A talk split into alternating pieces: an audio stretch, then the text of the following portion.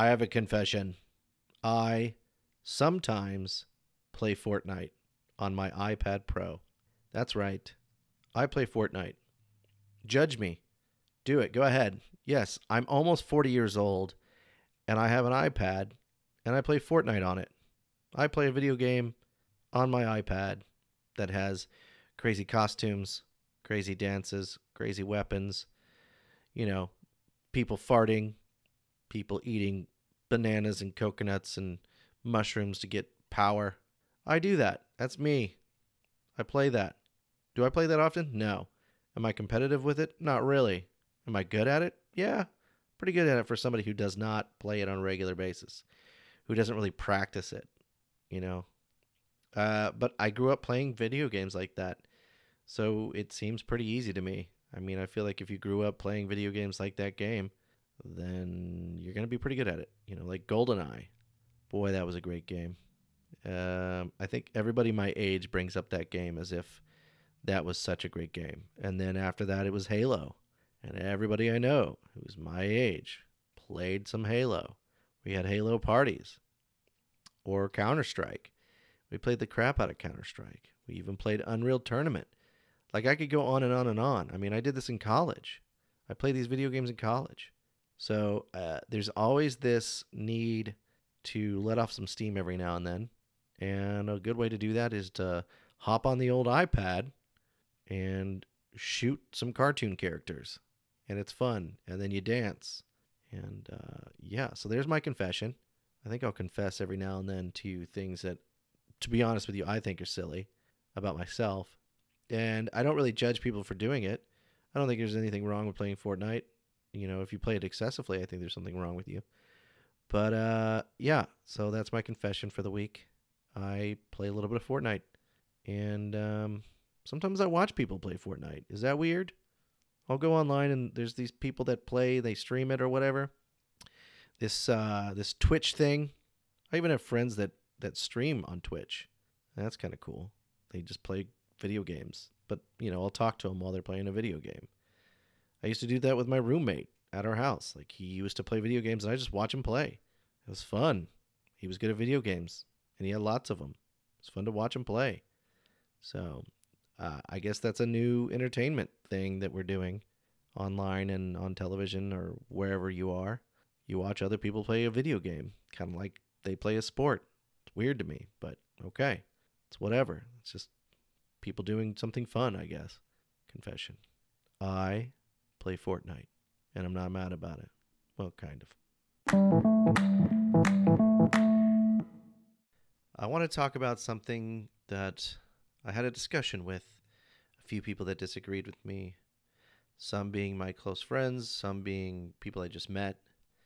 And it was about a topic that I think a lot of people don't understand that we all have. And I'm not saying I'm completely right about this, but I do think that we all have this and we ignore it. And instead, we can look at it and say, well, how can I change the way I think? and that is the the bias we have towards other people, it, regardless of what it is. This strange, long-lasting bias that we have within ourselves towards a certain type of person. Um, it's almost like we don't know it's there, but every now and then we catch ourselves doing something that we don't quite understand and we don't mean to do. We're not meaning to be this way towards other people. And maybe we don't even do it in front of them. Maybe they don't, they don't even know that we're doing it, but we do it. And so uh, I just want to talk about it for a second. It's just an observation observation I've had for a while, and I brought it up to some people and um, made somebody really angry. Uh, I made a close friend actually really angry with me because of this discussion because I got a little passionate about it, and I didn't listen to him, and I overspoke uh, over him. I didn't let him speak. And that's a big no no. You have to let people speak. If you want to have a discussion d- between people who disagree with each other about a topic, you you most definitely need to give them time to speak and listen to them and then have a response and make sure that they know that they shouldn't, you know, interrupt you as well. Let you speak. And I made a mistake this weekend. Uh, I made a friend really mad So mad that they had to leave the table and the discussion. And I don't ever want to do that to anybody. And and you know what? I thought he was wrong at the moment.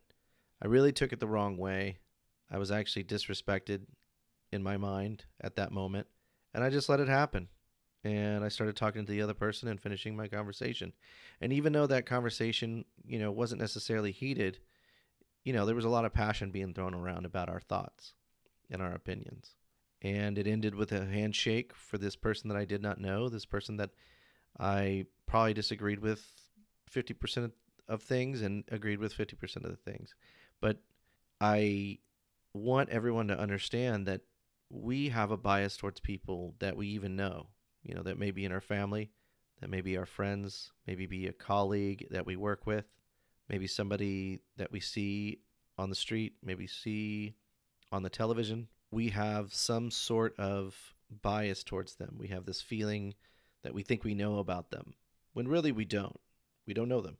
Or if we do know them, we don't know their motives or what's going on in their head. You know what I mean? So it's kind of what I wanted to talk about. I feel like we all have this sense of knowing a religion or a political view or a race. I mean, I think that's really what's showing up today on the news, on TV. You know, you hear about all these things that are happening, these new hate crimes that are just out of control. And, you know, they've been going on forever, but it just seems like there's more and more and more of them now that we have somebody in the office of president that seems to not care um, that people are getting hurt by his words. And um, uh, I just wanted to bring it up and see what people thought. And, you know, full disclosure, this was about race. This was about three white men talking about three black men that approached us that night. And uh, I just wanted them to know that they were uneasy because they have this bias towards black men, you know, and they it's not their fault. They didn't do it. Nobody nobody told them to be that way. None of us were raised to think that these people are different from us. Um, but in society, whether it be through television or news or the past, you know, just the narrative of history, we have built up this strange thing in our head that we have some bias against somebody of color. Now, I don't have it, but I I think that what I try to bring up to them is that yeah, every now and then it does pop in my head like if I see somebody that is of color that dresses a certain way, I have a bias. And I'm like, "Wait, I don't know that person. That person could be the the biggest, greatest, awesomest person on the planet you know, giving and kind and polite to everyone they know. And yet here I am creating this picture in my head of who I think that they are. And that's not right. But it's hard to keep from doing it because it's inside of our heads and we just we do it automatically. So I just wanted to bring up that try and think about those times when you are judging somebody in your mind and you don't even know who they are. You just judge how they look, you judge their religion, you judge their political views. And I know that's pretty hard right now because it seems like we're at very two extremes. Um, and it's very easy to judge people who don't agree with you right now because it just seems like everybody's trying to create this narrative of you're the good or, the, or you're the bad guy. And really, we're all just somebody with their own opinion.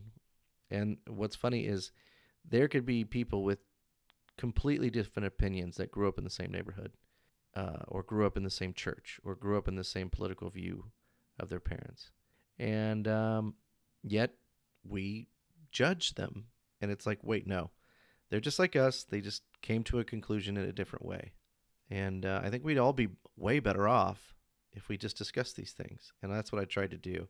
Now I did it in the wrong way because I didn't let somebody speak, because um, I got into the moment and I just wanted to get my point across. And at this point, two people were just they were disagreeing with me. So on automatically I felt like I was against the wall. So I, I latched out and and just didn't listen to my friend and that was the mistake. And this is somebody that I actually respect a lot. Somebody whose opinion isn't always the same as mine, but at least I know I respect it because I know where it's coming from and I empathize with him because he's told me his background and he has this great story of triumph, you know. but his story isn't over yet. And he's somebody that doesn't want to stop. He wants to keep going. And I think it's important that we listen to everyone, every single person. Let me give you an example, real quick. So, this person I didn't know, he was this tall, you know, good looking man who keeps himself fit. He wore boots, jeans, and a button up shirt. And to me, I thought, oh, who's this pretty boy? You know what I mean? Like, I, I, I instantly thought, this guy is a jock, or he's, you know, he's a hunter, or he's a gun freak. And some of those ideas were right, but some of them were wrong. This person ended up being um, in the military. He had to do with physical therapy. So he's helping people on a daily basis. He is a hunter, but he hunts with a bow. And to me, that is how you should hunt. Not saying that, you know, using a rifle is wrong, but I think there are hunters out there that are clearly not supposed to be hunting because they don't practice. They don't see the, the point of it except for killing an animal. And he sees the preservation of it, that he goes out during hunting season when he's allowed to, and he helps to keep these animals in a certain population. And, you know, if they get overpopulated, it's not even good for them. So to go out and hunt and go out and shoot the correct animal at the correct age and the correct sex, depending on what you're allowed to shoot, he is that person. So I, you know, I had him wrong when it when it came to that. And he's not necessarily a, a gun fanatic, but he does believe in the Second Amendment. And I don't want to judge him for that at all. Clearly, he is trying to be a respectful gun owner, a respectful hunter, a respectful service person, and um, yeah, but he has biases as well, and that's what we were talking about. Was after we were confronted by these three black men and and the reason why I brought it up to them was because the first thing that was said to me by one of these men was, You know, I've never seen this many white people down here before. So instantly it was about my color. It wasn't that I was just a young man or a guy with freckles. It was I was a white guy. And white guys didn't used to hang out in that area. And that's true. That's I mean, that's a fact. If you were white, you were probably not in that area when he was my age. You know, this guy was probably in his 50s or 60s, and he told me his life story, and he told me why he didn't think it was cool that there were so many white people down there and not enough color, and I, I understood it. It was gentr it's being gentrified. And I don't like gentrification like anybody else. I want the people that already live in the community to stay there. And then their community becomes other people's community as well, but it's shared, not necessarily taken away. And I wanted to have a conversation with these guys about where they're from. I wanted to shake their hands and know where they're from and, you know, why he has this bias. Because there were times where I was a kid and I went to a majority black school. There were times where, as an adult, I have lived in a majority black neighborhood and I'm not going to do that thing where well since that that that doesn't make me racist I'm not going to do that thing where I say I have a black friend and I'm and that means I'm not racist.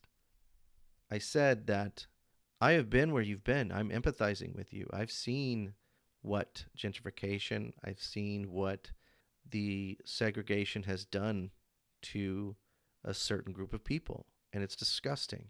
It disgusts me still to this day to see it still happening. And no matter what we try and do to make it work, there's still this force of judgment and uneducated people who are highly educated people. They're ignorant to what's really going on. And it's because they have this bias, this unknowable bias inside their head that black people are bad or Republicans are bad or you know Muslims are bad or poor people are bad like it's all this that we create inside our heads and then it it gets bunched up together with other people that agree with us and amplified and then that's what society believes When really, if you ask around, most people won't agree with that. They'll say, no, I love everyone. I mean, they just don't want to put it out there. And they also know that that's not how it should be.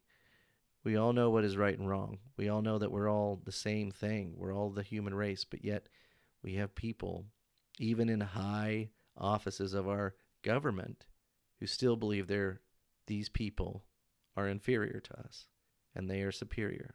And that is so disgusting.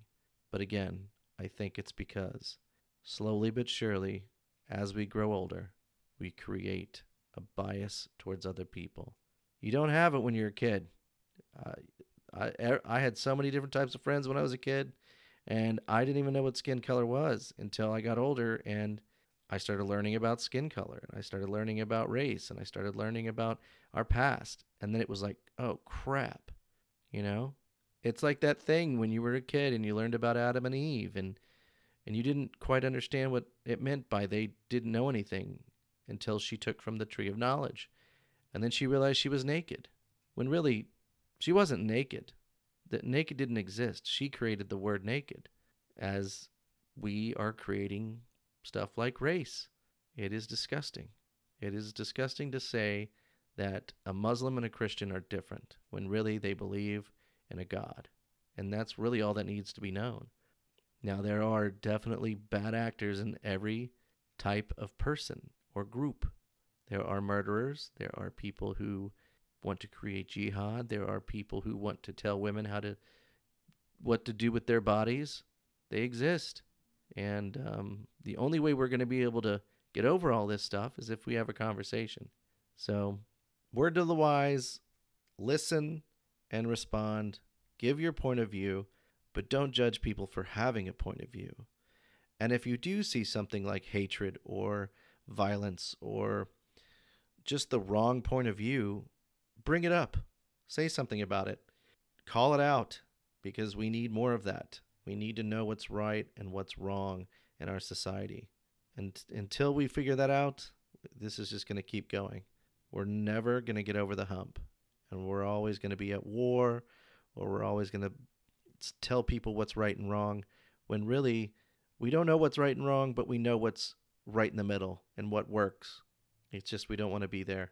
I think that's the funniest part is we have for instance our political views most of us are independent. Most of us are moderate. Most of us are in the middle. Yet we let the extremes divide us. We let the extremes vote for the people. And that's disgusting. I, for one, would like a more moderate world. And I know that's. I'm I'm a progressive guy, but I would much rather we get to a point where we're all happy about something and we're not always angry and at each other's throats. So let that let that be a lesson not that it's going to get anywhere, because you'll probably disagree with me. But I have a positive attitude. I think you're all great.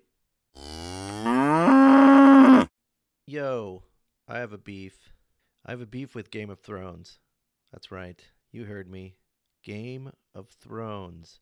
No, it's not because of the show and and the, some of the nasty things it shows in it, you know, like naked people, bad like murders and rapes and and and and doggies dying. You know, I'm not I'm not I'm not for any of that stuff, but the show's very very entertaining. I like watching it. But my beef is not necessarily with the show, but what it's created. There's this culture online of everything has to be about Game of Thrones. Everybody's talking about Game of Thrones.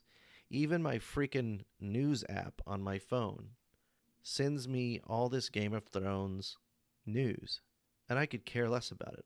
I'm kind of like the old school guy. I don't want to read into all of this stuff that, you know, fan theories and what if this or what if that.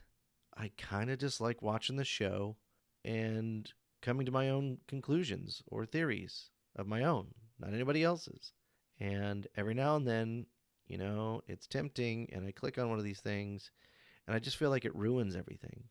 It's kind of like when trailers for movies give a little bit too much information or they show a scene that is like very important to the film or it's like the one good scene in the film and you read into it and you come to conclusions before you even watch the film. If I don't know if I want to watch the film, I'll watch a, somebody's review, but usually it's a review that doesn't spoil the film. And there's one guy in particular online on YouTube that does it that he tries not to read too deep into it when it comes to the actual writing, but the skill of the direction, the the photography, all that good stuff, you know, the the the main parts of the movie that keep it cohesive. And one movie in particular, he said, before you go any farther, before you do anything else with this movie, and this is before even a trailer came out, and he said, this is one of those films that you don't want to see a trailer, you don't want to read into it, you don't want to read a review, and it was uh, the movie, the the newest Blade Runner movie, Blade Runner 2049, and I took his advice. And I have to say that I think that is one of the better movies I've ever seen. Was it because I didn't read into it and I didn't read any of the the things or I didn't watch a trailer? I think so. I think there's a lot to say to, about that. There's something to not knowing anything about something before you go into it. Now, with Blade Runner, you know, most of us have seen the original Blade Runner. So, obviously we know what the characters are, what the the main story really is, but this was a brand new film and it felt like a brand new film. It felt like it was a, a film all its own. So I really, really loved it. And I know a lot of people that didn't, but I think it's because either they don't like that style of film or they did the direct opposite of what I did and they watched the trailers, they watched all the reviews, they watched all the theories and all these things, and they watched the people who didn't like the film and said why they didn't like the film. And they created this bias in their brain that they weren't going to like the film. So that's why I'm not too big on all this GOT, Game of Thrones stuff. And it's just everywhere. It's all over the internet. It's all over the radio. It's all over podcasts. It's like you can't get away from it. And I don't think there's anything wrong with it. I think that's cool. I think that means that the product is actually really that good the show is really that good. It's a great show. They're great books, and I don't see anything wrong with it. I think there's a lot of really great characters in this show for just about anybody. I mean, there's been rarely a show where somebody can take a character and make them their own. I mean, my favorite character is Tyrion Lannister, you know. Peter Dinklage is a brilliant, brilliant actor. He is amazing.